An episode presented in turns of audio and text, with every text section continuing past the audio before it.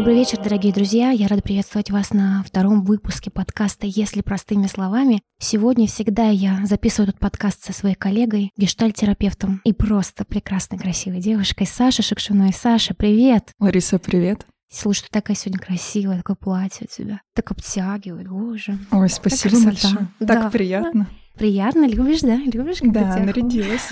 Ой, Саша, ну вот я, знаешь, каждый раз прихожу, и ты меня вообще не хвалишь, не замечаешь меня. Да. Да, не любишь меня. Вот я поняла, просто ты меня не любишь, да? Поэтому так. Я тоже кое-что поняла. Я поняла, что ты придумала гениальную подводку к теме нашего сегодняшнего подкаста, а именно эмоциональная зависимость. Сегодня у нас опять непростая тема. Я подумала, что мы вообще с Сашей, в принципе, простые темы не берем. Они у нас всегда такие, с подковыркой. Заходим с козырей. Да, заходим с козырей. И действительно, тема эмоциональная зависимость. Будем разбираться, друзья, действительно, прямо сегодня вместе, потому что... Тема непростая. Да. Я бы хотела начать с того, что вообще рассказать о том, как важно слушать этот выпуск, такая инструкция своего рода, потому что тема эмоциональной зависимости, она в какой-то мере уже порождает некоторую стигматизацию, да, мы можем пугаться, о боже, я эмоционально зависимый, о боже, я еще какой-то. Да, надо срочно вылечиться, да? Да, нужно срочно лечиться, поэтому давайте сразу на берегу обозначим, что зависимый радикал есть у всех людей. И каждый человек в своей жизни переживал этап необходимой зависимости от другого. Поэтому все мы так или иначе в разных ситуациях или в разных отношениях можем проявляться как зависимые. Поэтому сегодняшний выпуск — это будет такой повествовательный материал для того, чтобы где-то обратить на что-то внимание, а как я вообще могу находиться в отношениях. Потому что когда мы попадаем в эмоциональную зависимость, у нас в этом месте критичность к самому себе может снижаться, и мы можем чего-то не замечать. Поэтому выпуск для того, чтобы что-то осознать там, где это сейчас неосознанно. Да, не пугаемся, друзья, не ищем у себя зависимости, не идем, бежим никуда лечиться. Сегодня мы просто порассуждаем на эту тему, поосознаем что-то, может быть, вы что-то заметите о себе такое. Я думаю, наверняка вам что-то откликнется. Эмоциональная зависимость – избитое понятие, такое же, как психологическое взросление. Зависимость, знаю, бывает алкогольная, наркомания, трудоголизм – это зависимость, а вот эмоциональная – где на эту глупость можно подсесть? То есть это зависимость от человека. Давайте немножко порассуждаем. Саша, расскажи, как ты вообще видишь, что такое эмоциональная зависимость? Потом я тебе расскажу. Я бы предложила тебе в этом месте попробовать определить эмоциональную зависимость в сравнении с условно нормальными, здоровыми отношениями. Я сейчас очень активно показываю кавычки. Да, давай с тобой сравним. То есть, да, нормальные условно отношения и эмоционально зависимые отношения. Если мы говорим о условной норме, да, условно нормальных отношениях, то это отношения, которые в первую очередь меня как человека развивают и питают. Напротив, эмоционально зависимые отношения — это те отношения, которые могут тормозить мое развитие и выполняют некоторую функцию. То есть у меня есть не отношения, в которых есть другой человек, мой партнер, а у меня есть объект, который мои функции выполняет. Объект, об которого я свои потребности могу удовлетворить через него, посредством человека. Да? То есть эмоциональная зависимость возникает всегда только лишь в отношениях с человеком. Важно это понимать. Да, то есть простыми словами можно сказать, что эмоциональная зависимость — это зависимость от отношений, зависимость от партнера, и при этом качество моей жизни страдает. И дальше мы обсудим, почему. Я бы еще хотела про сравнение. Да, вот раз мы уж через сравнение с условно нормальными отношениями идем, то нормальные отношения строятся между двумя автономными личностями. Я, ты — это ты. Между нами есть некоторое пространство для того, чтобы наша автономность разворачивалась. И именно это пространство является отношениями. А если мы говорим про эмоционально зависимые отношения, это отношения, в которых автономии как таковой не существует. Другой является моей частью, а я являюсь частью другого человека, и я обращаюсь с другим как с самим собой. Да, то есть есть мы, а я и ты этого не существует, да, есть некоторое слияние мы. Это очень яркий такой характерный прям пример для эмоционально зависимых отношений. Вообще мы сейчас что делаем? Обнаруживаем какие-то определенные симптомы условно этой болезни эмоциональной зависимости, да, и вот одно из того, что Саша сказала про мы, я бы добавила про то, что источник моего хорошего отношения к себе – начинает у человека эмоционально зависимого зависеть от того, как к нему относятся другие люди, да? И поэтому что происходит? Например, любимому мужу я хочу, мне нужно подарить подарок. Я могу подарить подарок за 300 рублей, да, могу за 300 тысяч. И вот у эмоционально зависимого человека тут нет выбора. То есть у него нет свободы. Про это тоже будем отдельно сейчас говорить. Тоже является таким характерным примером и симптомом, что если я подарю за 300 рублей, какая я тогда буду? Будут ли меня любить, да? То есть вот она связка. Я буду относиться к себе только так, как относится ко мне другой. То есть мое самомнение, моя самооценка напрямую зависит от отношения ко мне моего мужа. Вот оно тоже яркое, такое сплетение эмоциональное, связка. И поэтому у зависимого нет выбора. Он порвет все, что можно, прошу прощения, но он купит этот огромный дорогой подарок, который ему не по силам, чтобы его заметили, чтобы его полюбили. И тут же добавлю, что человек эмоционально зависимый постоянно пытается добиться любви, то есть как бы заполучить любовь через вот эту связку, через эти отношения. Он как будто бы всегда не верит, что его любят. И это формируется в раннем детстве от 0 до 2 лет с мамой. Хочу вернуться в начало твоей мысли про болезнь, да? Я бы назвала это некоторым способом, с помощью которого я, по сути, выживала когда-то. Это очень важное место, где ты говоришь про среду в детстве, про значимых взрослых. Как, например, формируется зависимость отношения к себе через отношения других людей ко мне. Условно, от отношения среды зависело мое благополучие. То есть если моя мама или другой значимый взрослый не имел возможности меня выдерживать любой, хороший или плохой, любящий или ненавидящий, и от этого зависело качество наших отношений, качество нашей близости, и по сути это мое выживание, потому что я ребенок. Если мама меня не любит, я не могу с ней завершить отношения как взрослый человек. И именно поэтому во мне формируется этот механизм, с помощью которого я регулируюсь об среду, потому что от этого зависит мое благополучие, моя безопасность и моя жизнь. И если мама относится ко мне хорошо, и я для нее хорошая, то тогда все хорошо. Проблема это может становиться тогда, когда я вырастаю, и я об это страдание испытываю. Да, этот механизм, который изначально служил для выживания, он во взрослой жизни уже только лишь мешает, он как третья нога, как костыль какой-то, да, то есть он уже качественно жизнь ухудшает на самом деле. Да, где-то это можно наблюдать как действительно очень болезненные переживания. И это как-то очень важно выдерживать, что да, есть люди, которые считают меня говном, но когда у меня нет другого способа себя идентифицировать, когда у меня ведущий способ, это вот только тот из детства, я в этом месте очень страдаю, потому что, по сути, моя идентичность, она не сформирована мною лично. Она постоянно видоизменяется под воздействием фантазий, как правило, о том, как другие люди ко мне относятся. Почему я говорю фантазии? Потому что, я думаю, что многим знакома эта история про то, боже, я тут что-то это самое, ёкарный бабай, как обо мне сейчас подумали, я, наверное, какая-то стрёмная. Мы, кстати, с Ларисой перед тем, как готовились к подкасту, решили ввести 2 персонажей. Да, еще, кстати, стоит отметить, важно, что эмоционально зависимые отношения возникают в любых отношениях, не обязательно в любовных, да.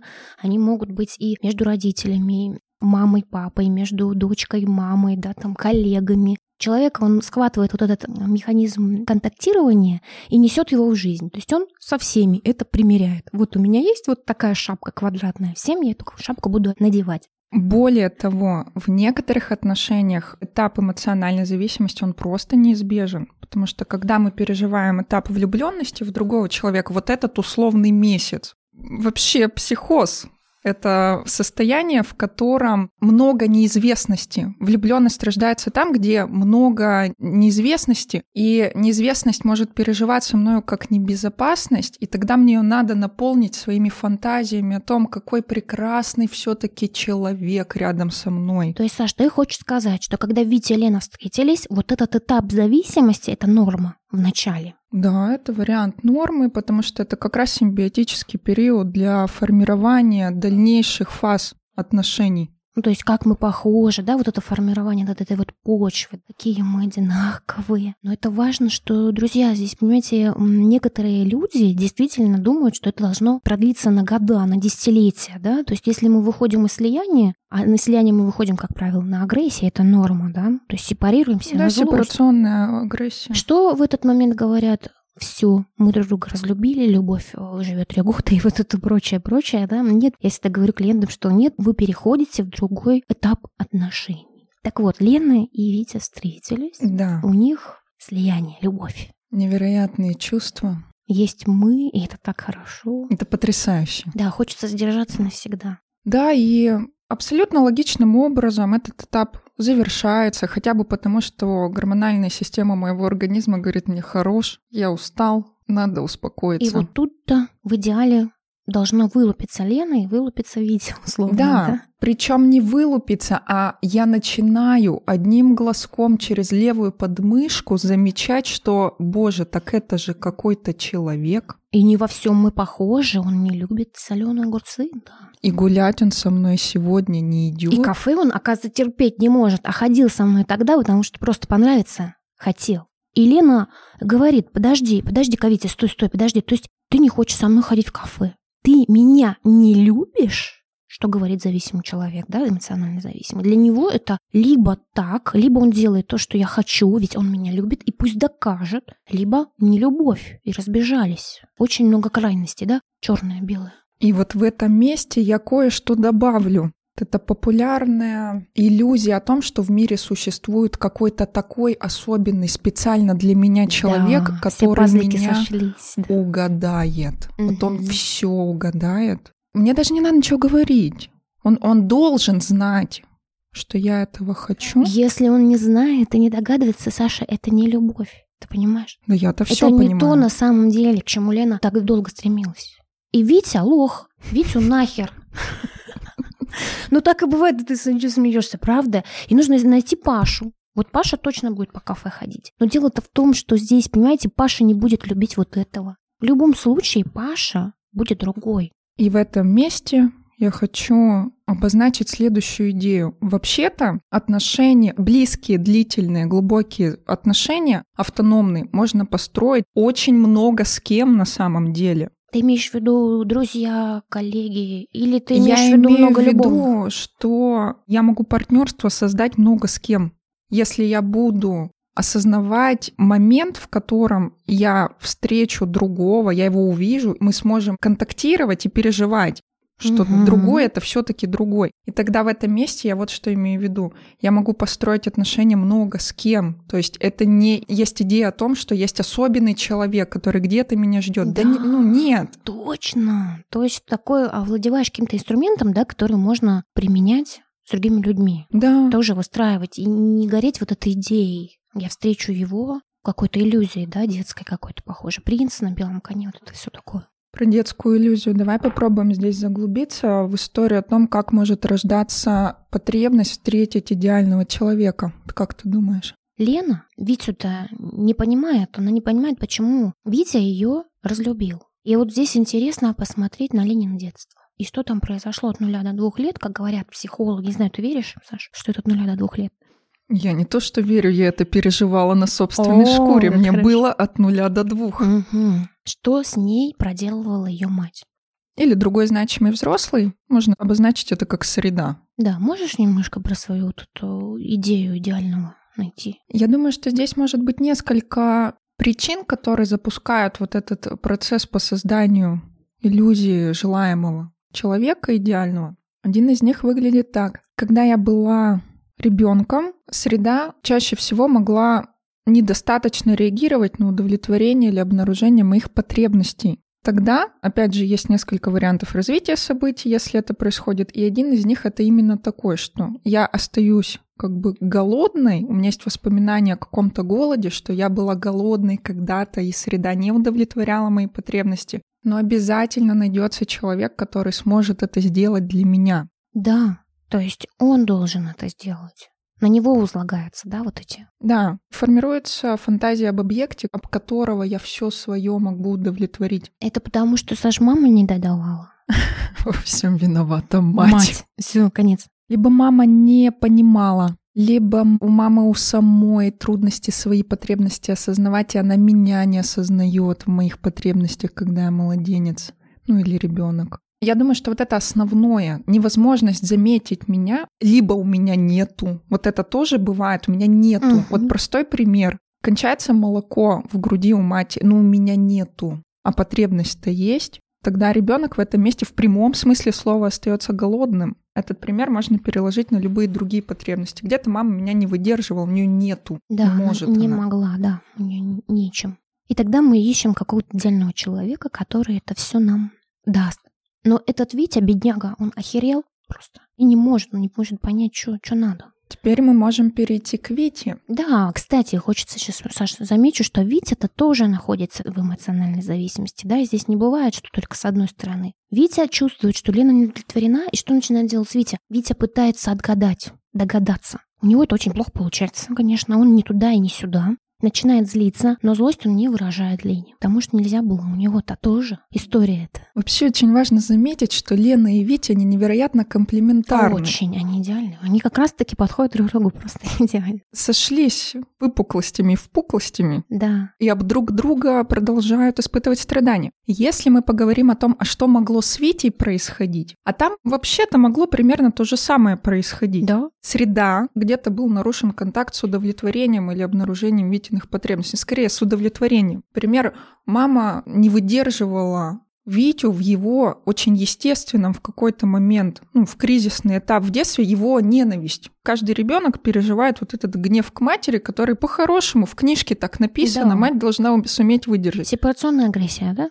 Да. Например, мама Вити, она не могла это выдерживать и возвращала ему в ответ эту агрессию, не выдерживала своего гневливого ребенка и гневилась в ответ. И тогда внутри Вити рождается вот эта внутренняя часть, которая его продолжает пиздить. Да, его вообще в гневе не принимает мир. Он такой вывод делает. Соответственно, нечего ее и выражать. Конечно же, Лена не примет и тоже отвергнет. И тогда Витя не может сказать: Лен, честно скажу, не люблю кафе. Они мне поперёк горла стоят. Он не может этого сказать. Он боится отвержения, прерывания, разрыва отношений, потому что им уже важно. Лариса, как ты думаешь, как именно он боится разрыва отношений? Чего он боится? Что он какой-то опять не такой, как и с мамой было. Если мои отношения с Леной разрушатся, думает Витя, мне настолько от этого тревожно, что я почти умираю. То есть я же в слиянии, я в зависимости, это моя, третья рука, мне ее возьмут и отрежут. Он сталкивается со своей какой-то очень болью невыносимой, это правда? И ему тогда легче подстроиться, опять в эту созависимость нырнуть, нежели встречаться, да, про парадокс зависимости. Вот мы с тобой говорили, что там настолько тревоги много, невыносимости, что зависимый он лучше нырнет в знакомое, где ему сложно, плохо, нежели встретиться со своими потребностями. Да, и именно поэтому отношения, которые наполнены зависимостью, они, как правило, очень длительные. Да, и очень муторные, долгие такие. Нет, он меня любит, нет, он меня не любит. Да, вот это вот прям муть такая в зависимых отношениях. Да, и, как правило, они либо наполнены постоянными, мы развелись, но потом обратно поженились и сошлись, а потом на следующей неделе опять заявление в ЗАГС подали на развод, либо это невероятно спокойные отношения, в которых вообще ничего не происходит. То есть вот этих срединноуровневых переживаний их нет. Либо это пиздец. Да, все. Прям огонь. Люблю, не могу. Пошел нахуй в этот же момент. Нет, ты не уйдешь. Вот она. Это, слушай, это все вот эта страсть эмоционально зависимая. Все в фильмах показывают, в книгах, да. А если это в жизни не происходит, мне клиент сейчас говорит: значит, это не любовь. Что это? Где мое? Особенно если с ним мама это делала, там с Леной так делала, то ей нужно строить, за глотку схватили, там. Папа маму туда-сюда таскают по углам, да, вот это любовь. Да, либо это невероятно спокойные. Спокойные я имею в виду отношения, в которых у меня нет возможности, как у участника, выражать агрессию напрямую. Когда я не могу стопнуть ногой и сказать: мне это не подходит. Знаю, Саш, когда все хорошо, мы не ругаемся. А сама там себя исчесала, всю там. Да? Самый бруксизм ночной уже. Вот, точно, да. А знаешь, еще хотела здесь заметить, очень важно, почему эмоционально зависимому человеку, казалось бы, он так своего партнера держит, и он боится его, потерять, потому что он от него зависим, ясное дело, но всячески провоцирует на конфликт. Знаешь, таких клиентов и такие пары? Я постоянно тобой недовольна. Да. Ты не угадываешь мои потребности, ты их не удовлетворяешь. В моей картине мира у меня нет опыта переживания, где другой все-таки другой. Я же тебя воспринимаю как свою часть. Это как, вот у меня рука бы сейчас не шевелилась, я бы разные чувства по этому поводу испытывала. Одно из них — это гнев. В смысле, ты мне не подчиняешься, моя рука. Думаю, что это про это. А еще про то, что я сейчас покажу все свои ужасные стороны, и если он любит, Саша, то он со мной будет дальше. Докажи, Если он на самом деле меня любит, он останется со мной. То есть эмоциональной зависимому всегда нужно доказательство, как ниточку проверяет. То есть если все хорошо, значит что-то не так, понимаешь, для него это само по себе тревожно. Это очень интересная штука, потому что часто в парах партнеры говорят, ну ты как будто специально напрашиваешься. Тогда она специально напрашивается, ей нужно постоянно вот это доказательство. Мы сейчас как будто говорили про некоторые проявления Лены, да, вот если вернуться к нашим двум персонажам. Витя, если он вырос в условно здоровой семье, то он будет Лену как буфер. Он говорит, да, дорогая, я тебя люблю. Нет, все равно и такую люблю, и такую люблю, и такую люблю. Помнишь, на спецкурсе, где мы с тобой, Саша, кстати, познакомились по эмоциональной зависимости, забыли сказать самое важное. Нам тренер рассказывал, что мой муж был настолько наполненный, готов дарить, что он меня вот... Я вот так вот металась, а он любил и принимал. Вот если встретиться эмоционально зависимому человеку такой человек, здоровый условно. У меня вопрос... Кстати, так интересную эту тему поняла. У меня в этом месте вопрос к Вите. Если ты вырос в условно здоровой семье, нахер оно тебе надо? Он и не свяжется с Леной. Может быть, через принимающего и здорового человека эмоционально зависимый он подлечивается, если вдруг они встретились. Такое случилось. То есть, думаешь, они не встретятся никогда? Все что угодно может быть. Я больше вот в этот как раз момент комплементарности верю, что статистически вероятнее встретить человека, с которым я буду страдать, а он со мной. Слушай, тогда, наверное, вот что, Саша. Я поняла. Лена, она сама его не выберет, Витю, скорее всего. Ну, с ним скучно. Ну, что с ним? Она и так, и сяк. А он такой... С ним не то, что скучно, он после первых двух раз и на третий скажет, слушай, Лен, что-то я ничего не понял. Да, либо Лена его не выберет, либо Витя после двух встреч скажет, нет, ты мне не подходишь. Да, вероятность срастись значительно мала, потому что если один из партнеров, у него много опыта видеть другого другим и контактировать, а я, например, как эмоционально зависимый человек, в контакт-то вообще-то очень слабо умею. У нас площадки не сформируются для отношений.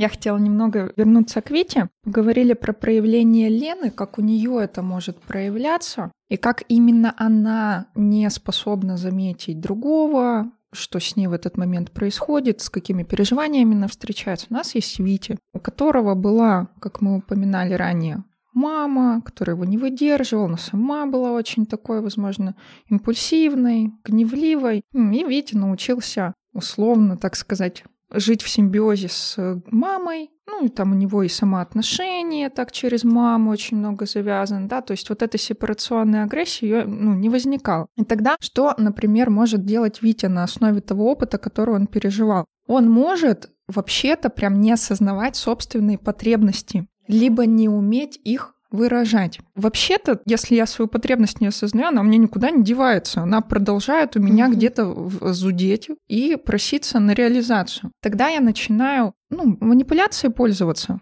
Он напрямую же развернуть не может, сказать, я кафе не люблю. Что он будет манипулировать? Да, или не могу стукнуть по столу, да, вот сказать, нет, мне так не подходит. Я начну что-то такое делать, чтобы не напрямую это выражать.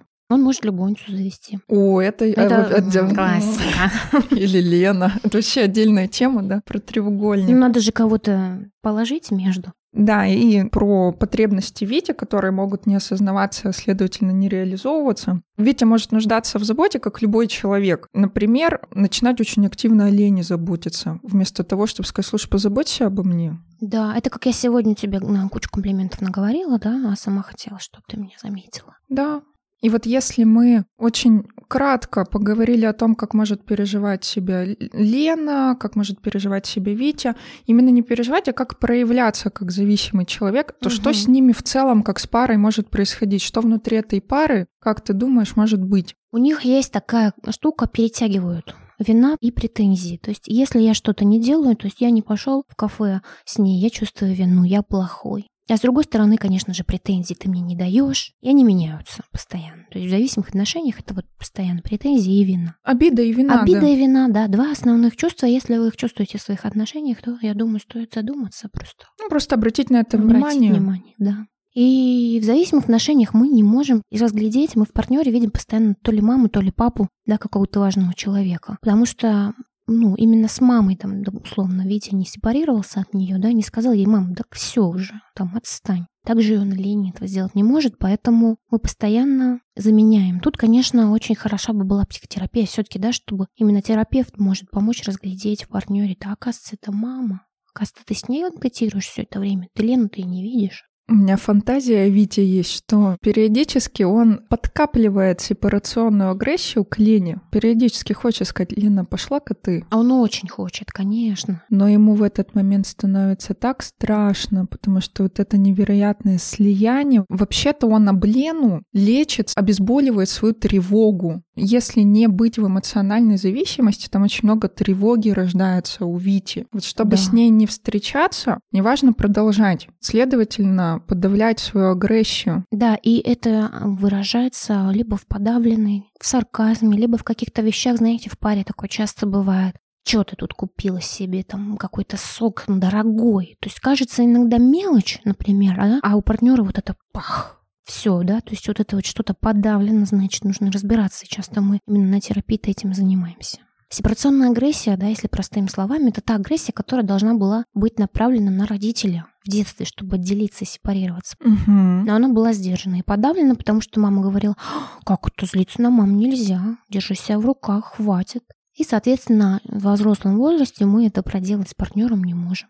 Эмоциональная зависимость – это не болезнь, и по факту, если честно, она не лечится, только замечается, осознается. На психотерапии мы ищем пути, какие-то дополнительные пути, то есть не по рельсам старым катимся, которые так привычны, а какие-то новые нейронные связи формируем. Мне очень нравится в этом месте метафора, как-то она родилась, уже не помню у кого, то ли у меня, то ли у клиента. Уметь быть эмоционально зависимым — это как родиться в семье русскоязычных людей, выучить русский, потом во взрослом возрасте выучить английский, французский, испанский, но я всегда буду уметь говорить по-русски. И здесь работает примерно тот же принцип. Вот если у меня сформировался однажды вот такой способ быть зависимым, я буду уметь всегда быть зависимой. В любой ситуации, удобной или неудобной для меня. Но если мы говорим о том, а что с этим делать, то очень просто, как всегда, рецепт один. Мы множим способы, возможности быть в отношениях с людьми. Да, я где-то подращиваю собственную идентичность, делаю более устойчивой, осознаю свою автономию, горюю о том, что, оказывается, мир — это не моя мама, и партнер — это не моя мама. Мне в этом месте очень искренне больно, да. Ну, это на самом деле горе, то есть это может переживаться как невероятное, страдание, что, оказывается, я хочу, чтобы мир мне был должен, а он, сука такая, мне ничего не должен. Да, и если он не дает, то я тогда в диком одиночестве, там, столкновение с одиночеством, с такой тоской, прям я один, и все, больше я никому не нужен. Оказывается, меня никто на самом деле не полюбит никогда, как я хочу. Да, маятник ты такой. Да, поэтому согласиться с этим, признать, это правда горе, страдание. И это нужно переживать. Да, но зато возникает возможность рождение того самого контакта, про который вообще вся гештальт-терапия-то и существует, когда я тебя, Лариса, стараюсь заметить вот такой, какая ты сейчас предъявляешься, ты стараешься меня заметить. Еще один важный момент. Когда я готовилась сегодня к нашему подкасту с тобой, я много об этом думала, созванивалась со своими коллегами, чтобы запросить у них площадку для обсуждения темы. И одна моя подруга, гештальт-терапевтка, она сейчас находится в эмиграции со своим мужем. Мы, когда с ней говорили про эмоциональную зависимость, она выразила следующую мысль о том, что вообще-то уметь находиться в эмоциональной зависимости — это не то, чтобы ужасный ужас. Во-первых, это естественно, так это еще и полезно может быть, потому что когда вы вдвоем совершаете переезд в другую страну, вам жизнь спасает именно ваш навык в зависимости находиться. Потому что я, переехав со своим мужем в Португалию, не могу на второй день выйти из дома, не сказав, куда я пошла и во сколько я приду, быть автономной. Я не могу этого сделать. Мне нужно уметь быть в зависимости какое-то время для того, чтобы мы адаптировались. Но дальше уже можно быть более автономными по чуть-чуть, чтобы зависимость в этом месте, она может предоставлять более гладкую адаптацию для меня, как для человека, к новым условиям, в которых вообще-то очень страшно, небезопасно и хрен пойми, как жить. Этот пример, он про то, что это опорой может быть в какие-то моменты. В какие-то моменты, да, то есть это важно. Механизм можно где как-то использовать. Или, например, нормально замечать, что где-то я в автономии с кем-то нахожусь, а с кем-то нет-нет, да и что-то провалилось. И это вот очень круто прям замечать, да, как чуть сверху отделяться и смотреть, что происходит-то. я бы хотела нашим слушателям предложить вопрос 2, которые звучат примерно так. Во-первых, то, что я обнаруживаю, что ого, я сейчас в зависимом радикале так активно существую. Во-первых, как это мне? Как я к этому отношусь? А второй не менее важный вопрос, а что сейчас со мной? Что я вот так действую? И эти вопросы, они направлены не то чтобы на попытку быстрее выйти из этого, а хотя бы, немножко оглядеться. Правда, что это я так... Да, слушай, ты сейчас проговорила, знаешь, что у меня возникло, Саша? Такое ощущение, что если я вдруг автономность эту обрету, я потеряю контроль над партнером, как будто мне страшно стало, что срабатывает. А как же отделиться, хочется тебе сказать. Саша, как же это? Как же контроль и власть? Да, вот про это мы тоже, кстати, не говорили. В этом же много власти. Ты права. Мы вместе ходим в кино всегда. А если я скажу, мы пошли с подругой, а что он будет делать в этот момент? А он с этим Колькой в бар пойдет пиво пить? Нет. Нафиг, подругу в жопу. Сразу. Вот как раз-таки про то, что качество жизни страдает именно в этом месте. Когда я в угоду иллюзии контроля над партнером. Иллюзия, вот это ты очень здорово заметила, да. Я игнорирую собственную жизнь и собственные потребности. И сижу вся неудовлетворенная, потому что он... Не дай бог сколькой. Положить, можно сказать, свою жизнь, зато отношения будут какие прекрасные. Мы везде вместе, все хорошо. Иногда бывает так, что... Опять же, это же очень важно отгоревать. Мне никто не принадлежит. Ох, ты сейчас по-больному. Как это, Саш? Как? Прости, пожалуйста, я это самое не хотела. Я шучу, нет, просто я так представила, что, знаешь, клиент в терапии, ты ему такое говоришь, и прям как вот. Я проживала это все просто, я просто знаю, как это.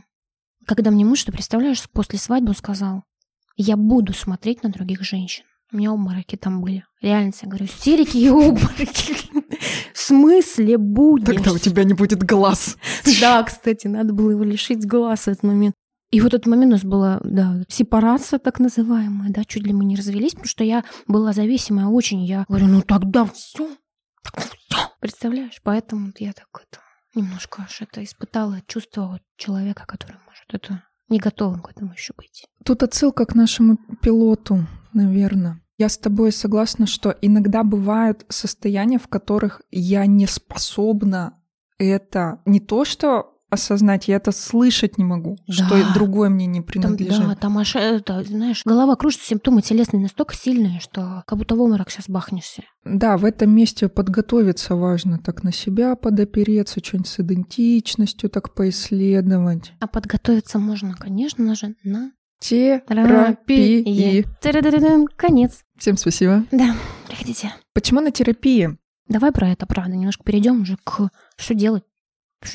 Что делать? Во-первых, как в самом начале выпуска я обозначила, что осознавать для начала, замечать себя в разных проявлениях, в разных процессах, в разных способах быть. А если у вас уже достаточно дискомфорта, чтобы с этим что-то сделать, потому что вообще-то изменения начинаются там, где дискомфорт возникает. Может, у вас его нет? Нормально, да, может быть. Да. Может быть, мы с моим партнером честно договорились, что, слушай, твой невроз очень, похоже, попадает в мой. Мне нормально, тебе нормально, да, мне нормально. Кстати, нам нормально. Да, есть такие пары, которые всегда все вместе. Это осознаваемо, да. Переживаемо. Да. Надеюсь, они там кошек в подворотне не душат, я не знаю. Вроде нет. Но мы об этом не узнаем. Ориентироваться важно в первую очередь на собственное переживание дискомфорта. Вот если мне так уже хреново, то тогда что можно делать? Терапия? Мы идем в терапию и встречаем там нашу маму.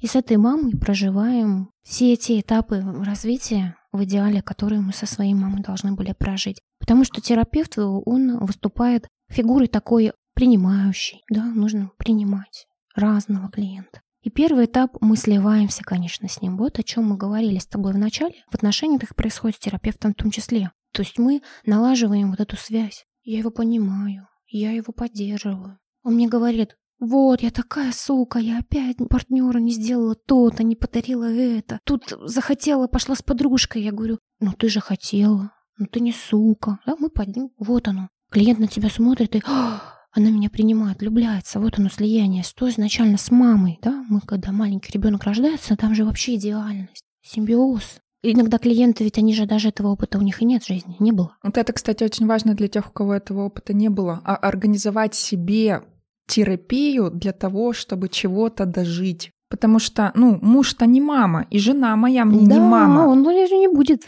может быть, этим заниматься. А я, когда в терапию иду, я вообще-то себе специальное пространство организовываю, чтобы дефицитарность некоторую и безопасная, конечно. Потому что партнер может сказать: слушай, давай, ты сама справляйся, ну, всякое. Имеет право. Конечно. Ты, Лариса, начала так прям по циклу контакта с терапевтом идти, да, вот если первая фаза. Да, знаю, мне хочется сравнить вот то, что должно происходить было с мамой, и то, что потом с терапевтом происходит, и каким образом это подлечивает. Боль следующий у нас этап — контрзависимость.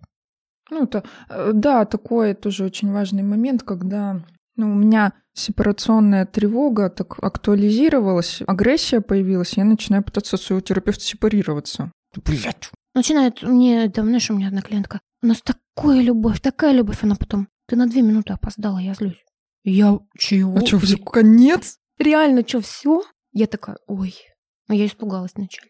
Ну вот она начинает появляться, да? Это невероятно важно, особенно для тех клиентов, у которых есть тенденция ретрофлексировать. Конечно, это вообще супер новый опыт. Для нее это сказать мне было, наверное, уже прям прорыв. Ретрофлексия — это процесс аутоагрессии. Когда я объяснила. Вместо того, чтобы нахер мужика в магазине послать, стою и думаю: боже, ну это что-то я, наверное, какая-то дурочка. Ну, я злюсь на себя вместо того, чтобы в среду выпустить агрессию. Да, ретрофлексия — разворот энергии на себя. Да, и у тех клиентов, у которых в этом месте есть трудность, этот этап терапии очень важен. Сказать терапевту: вообще-то ты опоздал на 2 минуты, какого хера? Вот, и тогда терапевт говорит: окей, я тебя слышу. И принимает его в этом месте. А мама, возможно, не принимала, да, если у него было здесь. Мама говорила: нечего на мать орать. Успокойся. Угу. Хватит. Да. Это очень популярная история, когда, да, на мать нельзя злиться. У меня мама золотой человек. На мать нельзя. Как это можно на маму злиться? Она только хорошего хочет. Злятся бессовестные дети, которые... Фу. Вот. А на терапевта можно злиться. И вот он, новый опыт и появляется в этом месте. Далее у нас идет автономия. Когда мы позлились, терапевт все вытерпел. Ну, как вытерпел. Он не то, что он там как груша, да? Он как бы, он слышит, но и себя замечает, и про себя говорит. Скорее всего, альтернативу какую-то ищем. Я абсолютно точно считаю, что, конечно, терапевт, как живой человек, не будет терпеть пощечин, но создавать условия для того, чтобы клиент свою агрессию разворачивал, это очень важно. Да.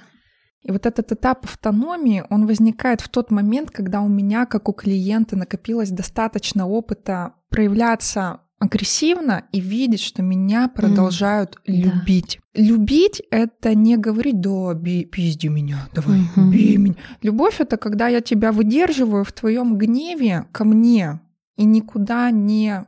исчезаю, я тебя не покидаю. Я могу тебя как-то останавливать в какие-то моменты, говорю: слушай, ну вот тут вот уже как-то прям лишка. Но вот этот невероятно важный опыт, в котором я понимаю, я это шкурой чувствую, что так меня любят, даже когда я злобная фурия. А вот мама могла говорить: вот успокоишься и вернешься, и уходи в другую комнату. Вот она не выдерживала, она уходила. Да. И автономия — это когда я, ну, вообще-то могу любой быть с тобой рядом, с пониманием того, что, ну, ты не будешь меня прям терпеть любую, но я имею право скучать рядом с тобой, злиться рядом с тобой, разные переживания переживать, и это окей. Вот она важная, очень важная штука происходит с терапевтом в отношениях. И для того, чтобы это свершилось, главное здесь что? Длительность. Вот почему терапия нужна длительная. Особенно в работе с эмоциональной зависимостью, конечно же. Да, и вот почему эта история длительна. Она длительна не только потому, что терапевту в отпуск на море летом нужно ехать, а еще и потому, что время длительное необходимо для формирования. Я должна к тебе, как человеку, привыкнуть ходить долго и постоянно, чтобы между нами возникли те отношения, в которых как раз-таки может рождаться тот процесс, про который ты говорила, вот эти вот фазы слияния, да, вот контрзависимая история. Для этого нужно время, длительность. Кстати, в фазе автономии клиент может начать говорить: а мне уже не так часто. Да, начинает свои правила, да, какие-то там выдвигать. Да.